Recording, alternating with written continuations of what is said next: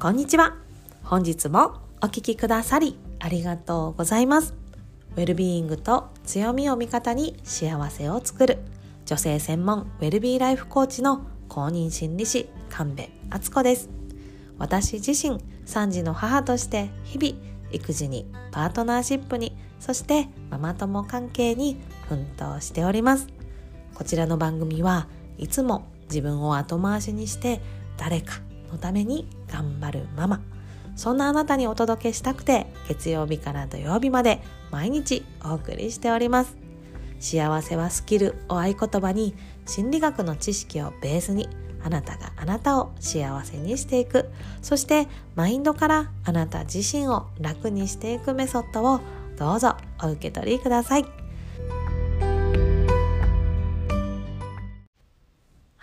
今週はですね今よりもっと自分らしい理想の人生を作るメソッド6選ということで1日1つずつそのメソッドを紹介させてもらっております。先にその6つ紹介しちゃいますね。1つ目がウェルビーイング。2つ目がインナーチャイルドケア。3つ目がセルフコンパッション。4つ目がマインドフルネス。そして5つ目が自己価値を知る。そして最後に6つ目がアサーション。この6つです。で昨日はですね、ウェルビーイングについてお伝えしたので、今日はインナーチャイルドケアについてご紹介させていただきます。とね、先にお伝えしておきます。今週はですね、1週間かけてお送りする壮大な宣伝でございます。ねなんか、これをね、先にお伝えしちゃうと、もうこの時点でね、あ、宣伝ならいいですっていう風にね、今日のお話、あ、今週のお話はもういいかななんてね、思われる方もいるよなって思ってですね、これ言うのやめとこうかな、やめとこうかな、どうしようかなって思ってたんですけど、でもね、なんか最後に、いや、なんだい、宣伝かいってなるよりは 初めにね、今日、今週は宣伝ですよってお伝えさせていただいていた方が、お互い気持ちいいよなっていうふうに思ったので、先にお伝えさせていただいております。でね、私はあの、ビアのね、性格の強みの診断でも実は誠実さっていうのがね、2番目なんですね。なので、なんかね、ちょっと商売には向かないかも なんて思うんですけれども、でもね、だからこそ、ね、そんな人がいいと、そんな、なんかもう馬鹿正直な神戸さんがいいですって言ってくださる方とつながりたいなと、なんか一緒にね、そういう方と理想の人生をクリエイトしていきたいなっていうふうに思っておりますので、私はね、このスタイルで突き進もうと思います。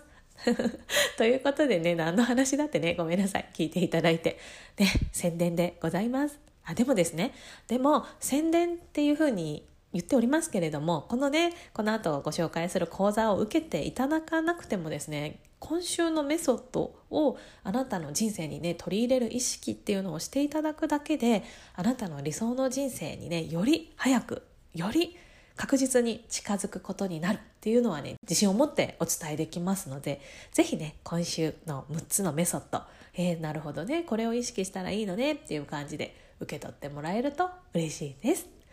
ということで、本題に入っていきます。そう、2月からですね、3ヶ月間でお届けさせていただく、この動画講座をメインとしたクリエイティングマインドオアシスプログラム。この講座の軸となるメソッドを今週は一つずつ紹介させていただいております。今日のメソッドはインナーチャイルドケアでございます。インナーチャイルドケア聞いたことございますか？こうね、自己理解とか、あとは生きづらさを手放したいっていうふうにね、思ったことがある方なんかは、この言葉を聞いたことがあるのではないでしょうか。で、インナーチャイルドもね、日本語に直すともう自分の中のね、内側にいる子供っていうね、ことですけれども、ね、インナーチャイルドってもしかしたらあんまり良くないイメージがあるかもしれないなと思います。でも実はインナーチャイルドっていうのは暗い面ばかりでね、構成されているわけではないんですよね。インナーチャイルドってもうまさにね、もう言葉のまんまで私たちがもう生まれ持った子供の部分生まれ持った時から持っている子供の部分。あれなんか日本語おかしいですね。ごめんなさい。生まれた時からね持っている子供の部分なんですよね。でもそのインナーチャイルドっていうのは本当にとっても子供らしくて可愛らしくて。ですごいねフットワークも軽くてもう身軽でねすごく独創性クリエイティビティに満ちている。そんな部分でございます。なのでもともと私たちって生まれた時はねもうそういう部分だけで作られていたんだけれどもでも私たちって成長する過程であこれしたら怒られるんだなとかあこれはしちゃいけないんだなとかなんかこうしたらなんかひどいこと言われるんだなとかねそういう刷り込みをこう傷としてね自分の中に刻んでいくわけです。でその傷を受けた傷ついたインナーチャイルドっていうのをケアしないまま大人になっていくとその傷がね癒えないままその根っことなってそこから生きづらさだったり自分や周りをこう、ね、苦しめちゃったり追い込んだりしてしまう歪んだ認知や信念っていうのがどんどんどんどん育っていくことになるんですね。でここでお伝えしたいのはこの傷ついたインナーチャイルドって誰もが持ってるんですよ。傷ついたインナーチャイルドがいませんっていう人は残念ですがこの世界にはいないです。どんなに素晴らしい理想的な両親に育てられていたとしてももう全く傷つかずに生きてきた人っていないんですよね。自分の欲望願望願いがいつでも必ずその自分が求めるタイミングで全て叶えられてきたそういう状態じゃないと傷ついたインナーチャイルドがいない状態にはならないわけです。あちょっと待ってねって言われるだけでもあ私今受け入れてもらえなかったっていうふうにねちっちゃな傷がついていくわけなので傷ついたインナーチャイルドを持っていない人は何度も言うけどいません。でねどんなに素晴らしい親にね育てられたとしてもその傷インナーチャイルドが受ける傷って親からだけじゃなくて、まあ、おじいちゃんおばあちゃんだったりあとはね親戚だったり学校とかの先生あとはご兄弟だったりお友達っていったね周りの人から受けた言葉や態度扱いでインナーチャイルドにどんどんどんどん傷がついていくんですよね。でも本当にねちょっとくだらない くだらないっていうかちっちゃな例なんですけど私がインナーチャイルドケアをする前にねすっごく何度も何度も思い出す一場面があったんですよ。もうそれは幼稚園の頃なんですけどお友達とブランコに乗ってたんですね。そしたらそこに淳くんっていうね坊主の男の子がやってきてブランコに乗せてほしいって言われたんですよ。でその時ブランコは2つね幼稚園にはブランコが2つあって私はキエちゃんっていうお友達と2人でねあのブランコに乗ってたんですけど淳くんがやってきて「ブランコ変わって」って言ってきたんですね。で私は降りたくなかった。けどもキエちゃんはもうそれ飽きてたのか、まあ、優しさなのか淳君に「いいよ」って言ってキエちゃんが降りて淳君が「ありがとうキエちゃん」って言った後に「あっちゃんのブース」って。言ってきたんですよ。私すごいショックで私その私そのブスって言われたことなかったんですよ。感じ悪って感じですけど、もうね、もう誰、もうね、そりゃまだ幼稚園生ですからね、あんたブスだねとか面と向かって言う人なんて周りにいないじゃないですか。みんなね、幼稚園生なんてどんな顔してても可愛いじゃないですか。だからね、もう親からも親戚からもみんなから可愛い可愛いって言ってね、育てられていたのに、ある日ね、淳くんという男の子からね「あっちゃんのブース」って言われたんですよ。でも私はその時めちゃめちゃ傷ついて「私ブスなの?」みたいな もうその傷がね大人になっても時々思い出されて淳君にブースって言われた時のあのショックとか傷っていうのをねなんかふとね思い出してたんですね。でもインナーチャイルドケアをねすることでそのことその時のねその時の淳君の顔とか言われた状況とかそういうのを思い出しても傷つかない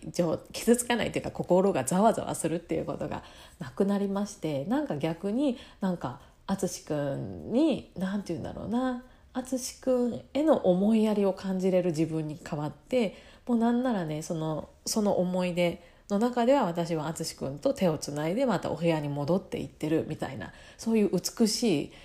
美しいっていうのかな。そういう心がほっこりするね。あの状況に書き換えることができたんですね。でそういうふうにしてインナーチャイルドケアをこうちょっとずつちょっとずつあの一つ一つねやっていくことで自分の心の中っていうのがどんどんどんどんその傷ついたインナーチャイルドっていうのが癒されていく。それによって今の私も何て言うか心の中にほっこりとした安心感とか優しさとか思いやりっていうのを感じやすくなるんですよね。でなんでねインナーチャイルドってねそんな風に傷をいつまでも持ってしまうのかそのね子供にとってはものすごく大きな傷になるんですよね。それは何でかっていうともうね理由はたった一つそうそれはその子が子供だっていうこともうこれだけなんですよ。大人になればね相手も調子が悪いのかなとか家で嫌なことあったのかなとか上司に叱られたのかなとかあ私のこと羨ましいって思ってんのかなとかねこんな風にそのこう傷つくような言葉とか言動をしてきた相手自身にその理由や原因があるっていう風にね思えるようになるじゃないですか。私が全て悪いんじゃないっていうことがねもうそれが本当の真実だしその真実がちゃんと見えるようになるんだけれども子供は違うんですよね。もう全部私が悪いからだってそんな風に思ってしまうんですね。ああお母さん今ちょっと調子悪いんだなとかあお母さんストレス溜まってんだな朝お父さんと喧嘩してたもんねとかそんな風にはね子供は思ってくれないんですよね。お母さんが私のことを怒るのは私が悪い子だからだってこんな風に思ってしまうわけです。だからこう自分に向けられた攻撃とか負の感情っていうのを全て自分のせいだっていうふうに思い込んで深い傷としてね持ち続けてしまうんですよね。でその傷を癒していくことそれがインナーチャイルドケアでございます。でね、それによって長年抱えてきた傷を改めて癒してあげて客観的に物事を捉える視点を改めて身につけることで自分を大切にする